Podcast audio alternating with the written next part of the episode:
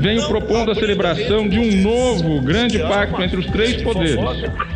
Será que não está na hora? O presidente brincando de presidir o Brasil. Não nasci para ser presidente. Os Três Poderes, um podcast de Veja. Dia 5 de junho de 2020. Começa agora mais um programa da série Os Três Poderes. Comigo, Ricardo Noblar, a partir de Brasília, e no Rio de Janeiro com os colegas Dora Kramer e Ricardo Rangel. Vamos começar, como sempre, pela capa da Veja, que já começou a circular e está acessível aos assinantes no seu site. A capa da Veja tem como tema a democracia e como título Muita calma nessa hora. Como subtítulo da reportagem de capa tem está escrito Trombadas entre poderes e enfrentamento nas ruas elevam a tensão política, sinalizando riscos para a jovem democracia brasileira. Esse seguramente é o tema mais palpitante no momento no país por um conjunto de circunstâncias e pelo que aconteceu e tem acontecido ultimamente e pelo que deverá acontecer nos próximos dias. Vamos começar com Dora Kramer. Boa tarde. É o seguinte, essa capa, ela trata de um problema muito sério, de uma situação muito séria, que é a situação que a gente vem vivendo já há algum tempo, que é a situação da, do presidente permanentemente provocando, fazendo confronto, indo para o atrito. Isso agravou-se depois da, da crise sanitária, porque evidentemente que entra aí uma questão de saúde pública que deixa tudo mais sensível.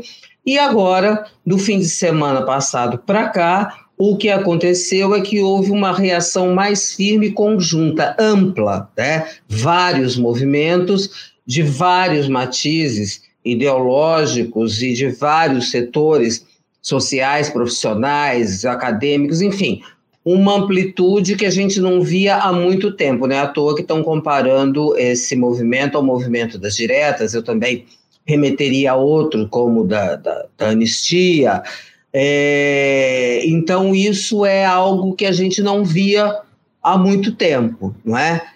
Mas eu tenho aí uma dúvida que eu queria já colocar de início a minha dúvida aqui para que os dois Ricardos, tanto Noblar quanto Rangel, me esclarecessem essa questão do risco da democracia. Eu nem ouso dizer que não há risco nenhum, nem ouso dizer que há um risco absoluto. Eu realmente ainda não consegui é, é, compreender aonde exatamente reside o risco, qual a intensidade, porque é o seguinte, não a gente é o quê? É o risco de um golpe militar? Ora, uh, uh, me parece que falta o, o, o, principal, que é apoio respaldo na sociedade, que havia em 64, né? Mas, de qualquer modo, também não posso dizer que esteja tudo bem, porque a situação é completamente anômala. Então, eu, e eu não tenho a resposta para isso, só consigo uh, perceber e notar que a situação é anômala, mas que há uma reação bastante, bastante forte, organizada da sociedade, que em sua maioria não está aderindo à resposta via atos de, de rua, né? pelo motivo principal de que, que estamos vivendo ainda sob a égide do, do isolamento social. E eu acho que, eu vou dar a minha opinião, é, eu não sei qual é o risco, isso eu pergunto a vocês, mas a minha opinião sobre isso é que essa, esses movimentos de maioria, de unidade, a sociedade brasileira sempre se saiu bem quando esteve, na sua maioria, do lado, do lado da razão. Né? A gente conseguiu é, enfrentar a, um, um, plano, quando a sociedade aderiu ao plano real, que foi para combater a hiperinflação, a gente conseguiu enfrentar aquela situação louca do presidente morrer na véspera, ser internado e nunca mais sair na véspera da posse, dois impeachments, as, a campanha das diretas, a campanha pela anistia, e os jovens não lembram eleições em pleno regime militar, em que a sociedade se manifestou majoritariamente pelo voto, pelo voto, e isso enfraqueceu, enfraqueceu a ditadura e abriu caminho para para a redemocratização. Então eu acho que nós, sociedade brasileira, estamos muito preparados para enfrentar. Eu acho que talvez por isso eu não eu não consiga ver, não consiga detectar essa questão do risco. Embora não quero correr o risco de minimizar uh, uh, possíveis riscos existentes, entendeu? Achar que não está tudo certo e daqui a pouco a gente se surpreende vendo que não não enxergou em alguns aspectos. Por isso é que eu devolvo essa questão para os colegas. Ô, Rangel, você, você enxerga uma situação pré-golpe de quebra da, da, da, ordem constituída, de, de, de ameaça, de, de mandar a democracia para o espaço? Como é que você vê essa situação? Noblar, eu acho que existe o risco, sim. É, eu, eu acho o seguinte: o, o, o Jair Bolsonaro está num, num caminho é, para forçar um impasse institucional. Isso é um pouco da natureza dele, porque ele é uma pessoa autoritária e não acredita na democracia, sempre lutou contra a democracia, você vê os, as declarações dele sempre. Mas, mas o que deve acontecer nas próximas semanas e meses é que haja uma queda de popularidade significativa, tanto pelo aumento das mortes na pandemia, como pelo aprofundamento é, é, da recessão econômica. É, enfim, há, há, muita coisa ruim, e ainda mais os escândalos da corrupção, do, é, do Centrão, aliás, é uma coisa irônica, porque ele nomeou um cara já no dia seguinte teve que demitir, porque já, já descobriu alguma coisa comprometedora. É, então, ele vai ter uma queda de popularidade, ao mesmo tempo que esses inquéritos vão evoluir é, e vão revelar fatos muito comprometedores. Isso indica o caminho do impeachment, é, que obviamente o Bolsonaro quer é, impedir. O que eu acredito que ele está tentando fazer é forçar um impasse institucional para que na hora do impasse as Forças Armadas o apoiem, virem à mesa e o mantenham no cargo. Eu não sei se essa é uma boa aposta, eu não sei o que os generais vão fazer, mas eu acho que é isso que ele está fazendo. E o que parece é que os generais o apoiam, porque os ministros vão aos atos golpistas, os ministros soltam uh, notas ameaçadoras uh, dizendo que vai haver cons consequências imprevisíveis. O vice-presidente, anteontem mesmo, escreveu um segundo artigo em que critica uh, todo mundo, menos o, o, o presidente. Então, parece que os generais apoiam o presidente. E não há nenhum general que critique o presidente. Então, a gente está a caminho desse impasse. O que vai acontecer lá, nós não sabemos, mas eu acho que é esse o caminho. Então, é importante que a sociedade se mova para deixar claro que não vai acontecer, não vai permitir. Isso é o que eu acho que aconteceu da semana passada para cá, que é o que a Dora disse. Quer dizer, toda uma enorme movimentação da sociedade dizendo nós não vamos aceitar isso. Até a semana passada, o risco do golpe era visto como uma coisa remota. Hoje eu acho que já é vista como uma coisa concreta. É. Então eu acho que existe o risco, apesar de não ser para a semana que vem, naturalmente.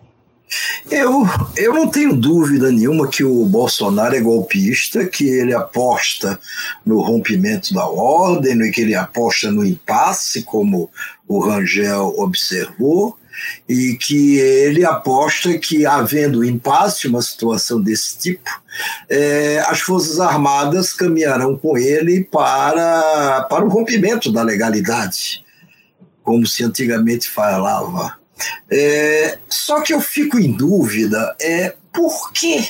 Porque quer dizer, as Forças Armadas bancariam um golpe para quê? Um golpe com o capitão, para o capitão manter o capitão na presidência, um golpe para que naturalmente em seguida é, o capitão daria lugar a um general, porque eu não imagino um golpe para os generais continuarem submetidos ao capitão numa, numa, numa situação dessa. E depois, para que um golpe? É, eles já estão no poder, os militares voltaram ao poder, pegando carona na candidatura de um ex-capitão indisciplinado, que foi punido com o afastamento do exército por conduta antiética, que chegou a planejar atentados à bomba em quartéis na reivindicação de melhores salários para a soldadesca. É, mas as Forças Armadas pegaram carona com ele e voltaram. E você tem hoje um presidente da República de formação militar, ex-militar, você tem um vice, que é um general, que segundo Bolsonaro até seria mais tosco do que ele, Bolsonaro, não sei, não conheço tão bem. Você tem mais de 2.500 cargos no governo, em, vários, em, várias, em várias esferas do governo, primeiro, segundo e terceiro escalão, é, ocupados pelos militares, mais recentemente o Ministério da Saúde, que virou um, um bunker deles. Então, para que um golpe?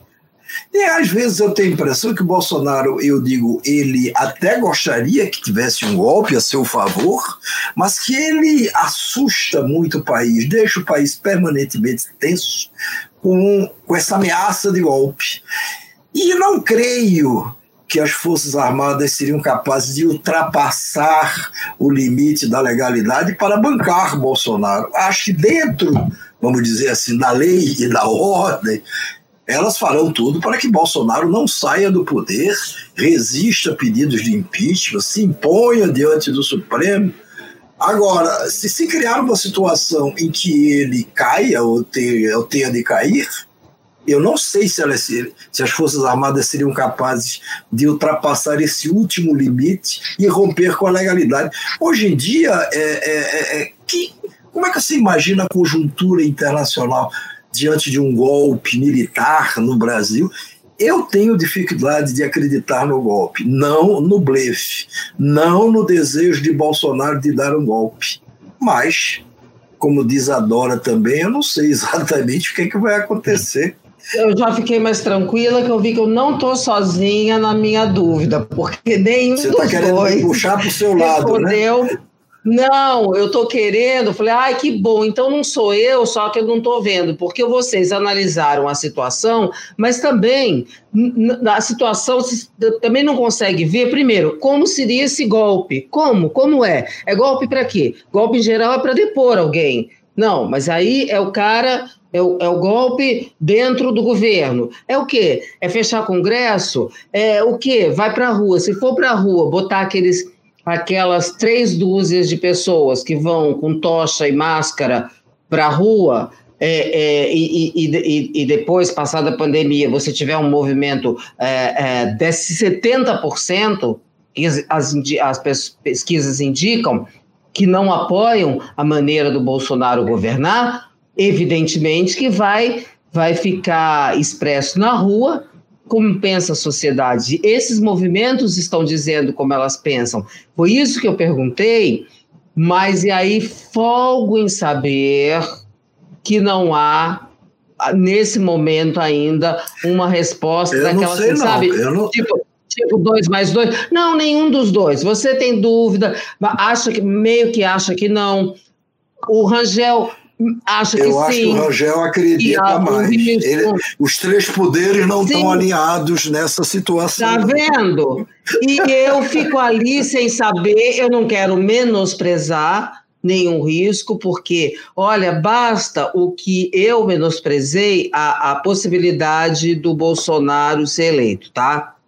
Então, eu já encerrei minha carreira de desdenhar dos fatos, ou das coisas, ou dos cenários, é, nesse negócio do Bolsonaro, porque ficava analisando por um critério de sempre, habitual, e as coisas, a situação é completamente inusual. E essa situação que a gente está vivendo aqui também é completamente é, anômala, né? Eu nunca vi um negócio desse. Você que é muito mais velho que eu, Nublar, pode dizer. Você está se referindo a mim ou Rangel?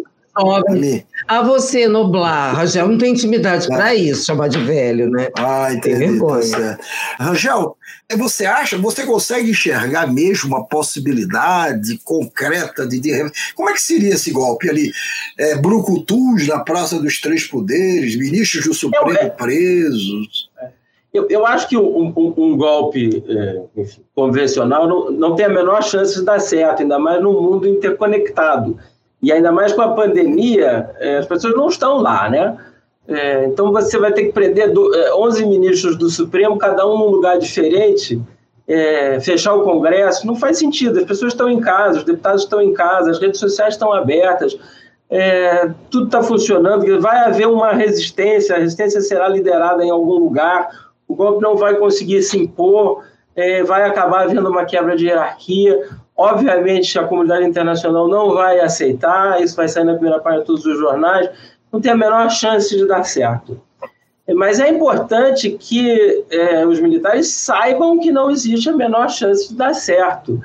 É, e há normalmente um descompasso grande entre como os militares pensam, eles têm um, um group think, eles são é, unidos, ficam é, diferentes, pensam todos muito parecidos, então também essa ideia sedutora de que os, os militares palacianos pensam de uma maneira totalmente diferente dos generais é, que formam o alto comando, é, não é verdade, eles são todos do mesmo clube.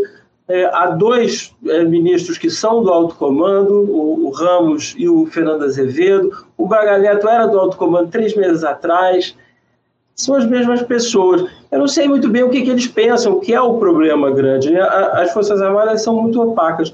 Mas voltando para o que, a, que a Dora disse, de desdenhar os fatos, eu também achei que o Bolsonaro nunca teria a menor chance é, de ganhar e ganhou dessa maneira. Nunca achei que os militares fossem apoiá-lo com muita ênfase e apoiaram, continuam apoiando.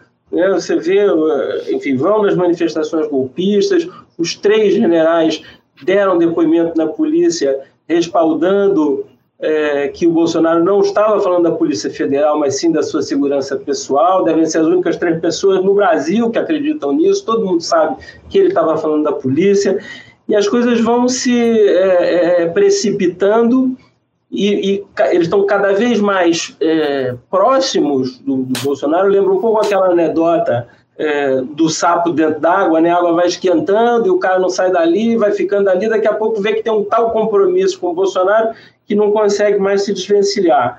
É, então, eu não acho que o golpe vai acontecer e acho que se acontecer, não vai, é, é, acho que se acontecer não tem a menor chance mas o risco de, de eles acharem que, num impasse, por exemplo, se o, se o Celso de Mello mandar confiscar o telefone celular do Bolsonaro e o Bolsonaro não entregar, é, teoricamente o Supremo deveria prender o presidente da República ou coisa parecida. Os militares vão assistir a isso calados? É, não, tá mas ele não precisou, não mas, mas o Celso não pediu a apreensão. Era, era talvez um teste interessante, até para a gente saber onde, até onde os militares estão dispostos a ir, né? Mas ele, não, mas viu eu... e deu razão ao PGR. É, é plausível que aconteça isso. Né? Não precisa ser só o celular, eu acho que você está se referindo, Rangel, é aquela quando o presidente se coloca ordem injusta não se cumpre, quer dizer, o que eu, eu, presidente, acho injusto, eu não cumpro. Então, independentemente desse episódio específico do celular, poderá haver outros, né? Eu acho que é isso que você está se referindo. Que aconteça que ele resolva não cumprir. E aí? Mas eu queria fazer um parênteses, eu estava vendo o noticiário agora cedo, os militares americanos, gente, você vê, peitam o presidente, são contra. E nada acontece. E nada acontece, porque nada acontece mesmo. Né? É, é, é, é, é, uma, é uma situação bem oposta, né? Quando o, o, o, ministro da Defesa diz que vai sobrevoar, foi sobrevoar a praça com o presidente, porque não pôde dizer não ao presidente os generais americanos estão dizendo um não rotundo ao Trump e que tem a, quem tem a perder é o Trump. É, e nós somos uma, os Estados Unidos são uma democracia, desculpe dobrar de tempo, os Estados Unidos são uma democracia de verdade há 200 anos e os generais estão acostumados a, a, respeitar a democracia e sabem que a democracia é mais importante do que o presidente que está no cargo na hora. A democracia no Brasil, como diz a nossa capa, é, é frágil, é muito jovenzinha. Né? Os militares, a tradição militar é romper a legalidade. Eles estão fazendo isso desde o golpe que derrubou Dom Pedro II. Né? Fizeram várias vezes. Eu acho que agora é, eles se sentem como, como, como se diz na palavra da moda, eles se sentem mais empoderados, né? Eles estão estão ocupando todo o aparelho do Estado ou todas as áreas que de fato importam. Agora, já você escreveu hoje ou ontem na sua coluna na Veja, você escreveu sobre o Mourão até se indagando por que que o, o que que o Mourão quer, para que que o Mourão está falando, o que é que significa, uh, o que é que significa os seus dois últimos artigos. Tenta responder para a gente o que é que o Mourão quer ou pra, o que é que ele pretende nessa altura do campeonato. Pois é, é na, na linha do que a gente estava falando antes, você falou, ah, os militares se meterem nisso e romperem a legalidade é uma coisa que não faz sentido, ninguém vai esperar isso, né? Mas, a, como a, a, Dora disse, é melhor não desdenhar dos fatos. É, o, o, primeiro artigo do, do Mourão, no dia 14 de maio, é, era um, um, uma espécie de um chamamento à conciliação para as pessoas poderem sentar e conversar, mas fazia algumas ressalvas. A imprensa tinha que falar bem da, do, do, governo, o Supremo tinha, não podia se exceder, os governadores tinham que respeitar a autoridade do presidente lá nos seus estados. Quer dizer, não era uma coisa de conciliação, era uma coisa de é, ser solidário ao governo, né? achando que o governo estava certo e todo mundo mais estava errado. Esse artigo pegou muito mal, mas alguns analistas, é, eu inclusive no artigo levantei essa hipótese, acharam que talvez ele tivesse, o público dele fosse fossem os generais palacianos, como se ele dissesse, olha, pode deixar o Bolsonaro cair, que eu vou ser um, um, um, general normal, assim, que nem vocês, é, bem é, dessa maneira aí, defender a Amazônia, essas coisas. Esse segundo artigo vai na mesma linha, é, só que com mais violência. Então, é difícil acreditar que ele esteja escrevendo isso para os generais, que, aliás, o conhecem muito bem há décadas, sabem como ele pensa. Ele não é um risco para os generais. Ele precisa, para ser presidente, e o impeachment acontecer tranquilamente, ele precisa sinalizar para o centro, para a opinião pública, para os outros poderes, para a imprensa. E não é isso que ele faz. Ele, mais uma vez, ataca a oposição, chama de baderneiros, é, menciona que é, é quem, quem compara o Bolsonaro à Alemanha dos anos 30 é irresponsável e intelectualmente desonesto, está falando abertamente do Celso de Mello, quer dizer, é uma coisa que escala o confronto. É, por que, que ele faria isso? não, não fecha muito bem, entendeu? Por isso que a gente acha que as coisas, não acredita nas coisas que não fazem sentido, mas os fatos, como disse a, a, a Dora antes, eles vão acontecendo. E aí, bom, mas não faz sentido, mas é assim, né? Os generais parecem todos firmes em torno do funcionário. Eu acho que ao cabo, quer dizer, ao proceder assim o Mourão, não sei qual é a intenção dele, eu acho que a gente não vai saber tão cedo, ele acaba, vamos dizer, fortalecendo mais o Bolsonaro. Não sei nem se essa é a intenção dele, mas ele acaba fortalecendo mais Bolsonaro, porque a oposição, ela resiste à ideia, por mais que áreas da oposição digam que não, mas a oposição resiste à ideia de tirar Bolsonaro via impeachment, porque teme que, tirando Bolsonaro, assume o Mourão, é o que manda a Constituição, e o Mourão possa ser um risco maior, não só eventualmente por ser um militar da linha dura, como sempre foi, mas principalmente porque o Mourão pode fazer, digamos assim, um governo um pouco menos anormal do que o governo do Bolsonaro e pode, eventualmente, se credenciar para disputar até a reeleição com mais chances. Um dia desse teve uma reunião da, do alto comando do PT, eu não sei se eu já contei essa história aqui da vez anterior, onde o Lula disse: não, deixa o Bolsonaro sangrar que é melhor. E aí um dirigente do PT levantou-se e disse: mas vem cá, aplicaram essa fórmula contra nós o PSDB resolveu deixar você sangrar por ocasião do mensalão do PT e você se reelegeu e elegeu Dilma duas vezes. É, a oposição, eu acho que na, na, à medida em que o, o Mourão assusta a, a, parte da sociedade civil, toda ela, incluída aí naturalmente os partidos políticos de oposição, isso só favorece Bolsonaro. Se isso é, se essa é a intenção do Mourão, ele está fazendo o dever de casa direitinho. Se não é essa a intenção, ele está indo contra os seus próprios interesses de eventualmente substituir o Bolsonaro. Ou você acha, Dora, que isso já é delírio demais da gente? Acho que delírio nenhum. E se é para delirar, meu filho, mais delirante, a situação é delirante. Se a gente não delirar junto, a gente vai ser atropelado pelos fatos, né? Então é o seguinte, o Mourão, eu também fico curiosa de saber, eu acho que ele fica ali querendo, sabe aquela coisa, ele nem pode se colocar como conspirador, portanto ele não pode se colocar, ele tem que reforçar o presidente, isso é parte do script. Ele não pode ser um conspirador, não é? Ele não pode se colocar como Itamar, na, na, no, no, governo Collor, quando o Temer no governo Dilma, que eram adversários. Não.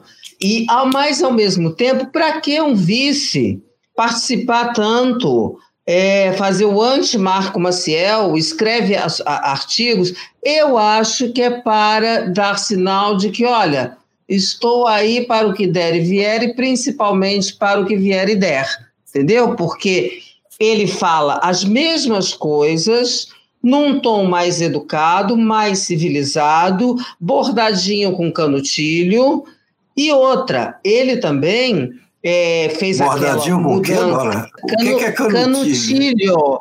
Ai, é uma pecinha, como se fosse um, é um, um strass, é um, um, um, caninho. Ah, você não sabe que se bordava para dar brilhinho na roupa, tá? Brilhinho é, é, uma coisa roupa, antiga. Tá? É, mas que eu só ouvi da minha avó, porque não tem idade para isso. Mas é isso. Fazer aquela coisa toda. Recentemente. Recentemente. Ô, Noblar, me deixa claro. fazer análise política. Vai, continua, vai, vai, continua. Aí, eu acho que aí ele fala daquela maneira mais educadinha, diferente, tom muito diferente, quando você se referiu, sempre foi um linha dura. Era esse cara da campanha, né? Que virou outro na presidência da República, muito mais educadinho, né? Então ele fala as coisas todas, agora a gente até entende os recados que estão ali, que são duros, mas eu não sei se a maioria, é, para quem ele, ele, ele é de maioria de leitor de artigo de jornal, né? Com aquelas palavras todas educadas, se consegue compreender que a essência seria tão dura quanto. Então, eu acho que o Mourão está ali, quer saber, se colocando, né, sem necessariamente de deixar isso de maneira muito explícita, porque sempre que ele tem oportunidade também dessa maneira abordada com canutilho, ele faz reparos, ao comportamento inadequado, palavras fora do lugar. Na famosa reunião do, de abril, ele ficou ali bem calado, não se meteu naquela confusão, ou seja, olhava como quem tivesse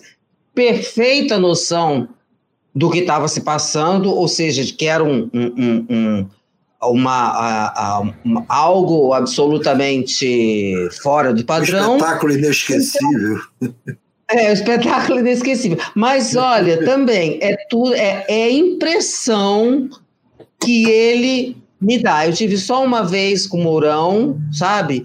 E ele faz muito esse gênero.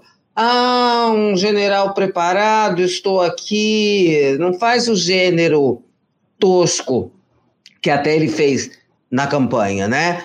Então, eu acho que ele procura dizer assim: ó, estou preparado, participo, tenho opinião, agora não uh, tenho nenhum tipo de posição, não sou um traíra, não vou colaborar com nada. Daí ele defende o governo. Faltava, gente, o vice-presidente se manifestar para falar contra o governo. Para mim, o principal não é ele falar, ele, ele defender essas posições. Isso eu acho que ele, enfim, é ele falar com tanta frequência, se manifestar, entendeu? Com essa eloquência toda, explicar, escrevendo artigos com essa frequência. Daí que eu fico achando que ele está se colocando. Agora, é, Rangel, e no Lula? O que foi que deu no Lula? Assim como a gente viu, que é, o tenta viu que deu no, no Mourão, o que, é que deu no Lula, Rangel? Mas, mas o Lula me surpreende muito menos do que o Mourão. porque o Mourão eu, eu esperaria que ele ficasse calado. Né? Primeiro, porque ele é o vice-presidente do Brasil, não é o vice-presidente do Jair Bolsonaro.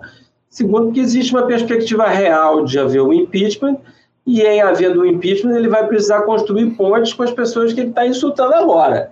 Então, eu esperaria que ele ficasse igual ao Marco Maciel, bem calado.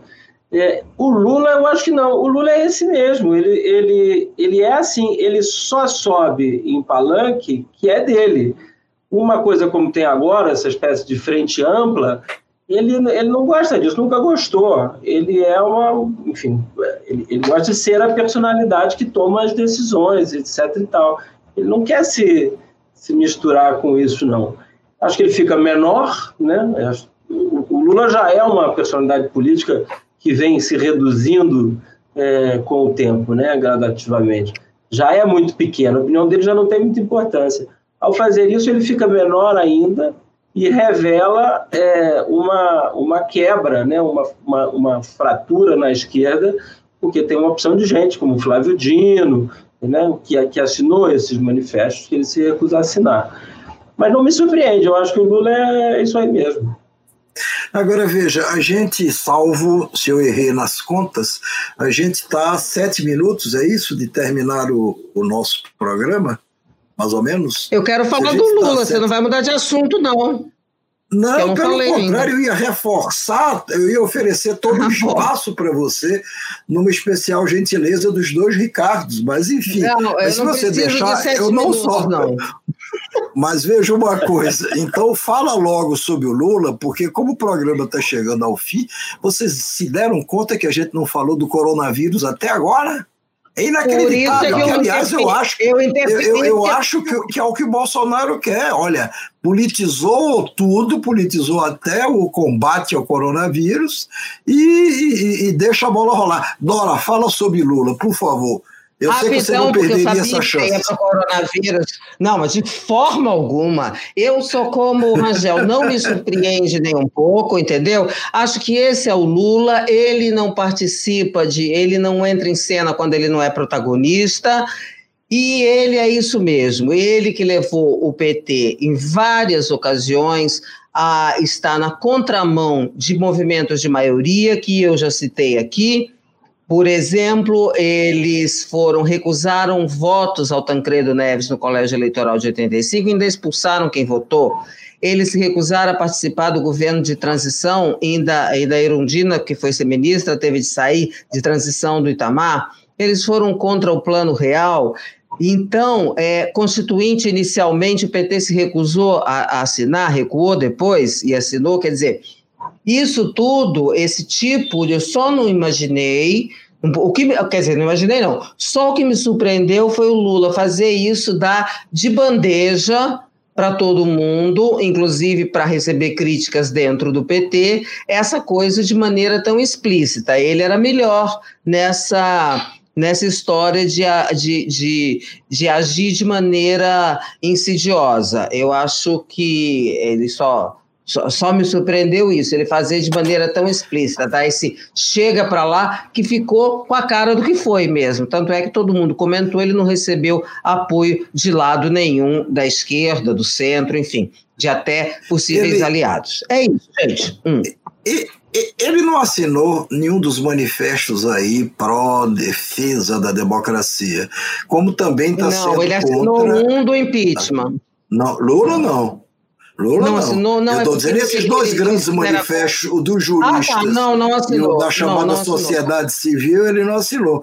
E está sendo contrário a que as pessoas participem de manifestações de rua neste momento, não só ele, aliás, outros partidos também. O que, que é? é, é, é o Bolsonaro ganhou as ruas, com a sua fração de um terço ou menos de, de apoiadores, e agora, no momento em que esses riscos de rompimento da legalidade se apresentam, parte da sociedade civil quer ir para a rua, e, mas está com medo de ir. Como é que a gente vai, em três minutos, dá por fim do, uh, essa discussão. É para ir para a rua ou não é para ir para a rua? Não é que vocês convidem ou não para ir para a rua. O que eu digo é: vocês acham que é o momento de se confrontar na rua esse governo liberal, como chamaria o, o Rangel, É, ou não é? É de ficar quieto, Acho- esperar que a pandemia Acho passe, vai Dora. Não, não é Acha o ficar quieto, porque não há, a, a única forma de luta não é indo para a rua, principalmente numa situação peculiar e com os instrumentos que a gente tem, que em outras épocas a gente não teve. Vários desses movimentos que eu citei aqui começaram assim, na base do abaixo-assinado, na base do manifesto. Como a gente vive uma situação peculiar, para ir para a rua, criando mais risco no momento em que a gente está ainda na chamada subida da, da, da, da curva da pandemia. Para ir o quê? É, é, se pegar e fazer violência, fazer briga de rua, a coisa degenerar como degenerou em Mas não 2013. pode, mas não com- pode ir sem fazer briga? Eu estou dizendo, Dora, Cara, não pode mas há, há uma provocação. Para ir, tem que ser uma coisa organizada. E como foi nesses outros movimentos, quando eles chegaram às ruas. Não dá para fazer isso neste momento, gente. Então Ainda é é incoerente. A- Aí vai dar pretexto para o Bolsonaro, como eu tenho visto vários bolsonaristas, colegas, inclusive comentaristas, dizendo: o que, que é? Já acabou a história do isolamento social, agora a ordem é ir para a rua. A gente tem que ter um pingo de coerência. Então, eu acho que não. Dá para fazer a luta e acho muito vultosa e substanciosa essa aí desse movimento amplo que cada dia aumenta o número de movimentos, amplia, assina, é o que temos para o momento. Rangel, e aí, você? Eu, eu concordo inteiramente com a, com a Dora. Acho que não, não é hora de ir para a rua de jeito nenhum, muito ao contrário. É, a gente está num, num momento muito grave da, da pandemia. É, batemos o recorde de mortes ontem, anteontem, antes de anteontem. Então, nas últimas 24 horas morreram, é, morreu um brasileiro por minuto. É, não está na hora de ir para a rua, não. É, e, em segundo lugar, ir para a rua. A, chance de haver quebra-quebra, briga, é 100% porque vai haver é, infiltrados. Isso é tudo que o Bolsonaro quer. Tudo que ele quer na vida é dizer que a oposição é um bando de baderneiros e terroristas. Aliás, ele disse que quem está contra o governo, as manifestações, são terroristas, ainda ontem. E no artigo de anteontem, o Mourão chamou essa, enfim, quem está contra o governo de baderneiros. Então, tudo que eles querem, como a Dora disse, é um pretexto para alcançar o impasse, para ver um derretimento. Né? Então, eu acho que não, eu acho que tem que assinar os, os movimentos, escrever artigo no jornal, fazer o, a, a, sinalização de que a sociedade não vai aceitar uma ruptura. E seguir. Vamos indo devagar. É, nessa sexta-feira, estamos chegando ao fim do programa, é, o Bolsonaro voltou a, a, repetir os ataques aos que pretendem ir para a rua, chamando-os de marginais, terroristas, desocupados e maconheiros. E, infelizmente, assim a gente termina este programa, mais um programa da série Os Três Poderes, que estaremos juntos novamente a partir da próxima sexta-feira, dia 12 de junho, Dia dos Namorados. Dia dos Namorados em pandemia. Até mais todos.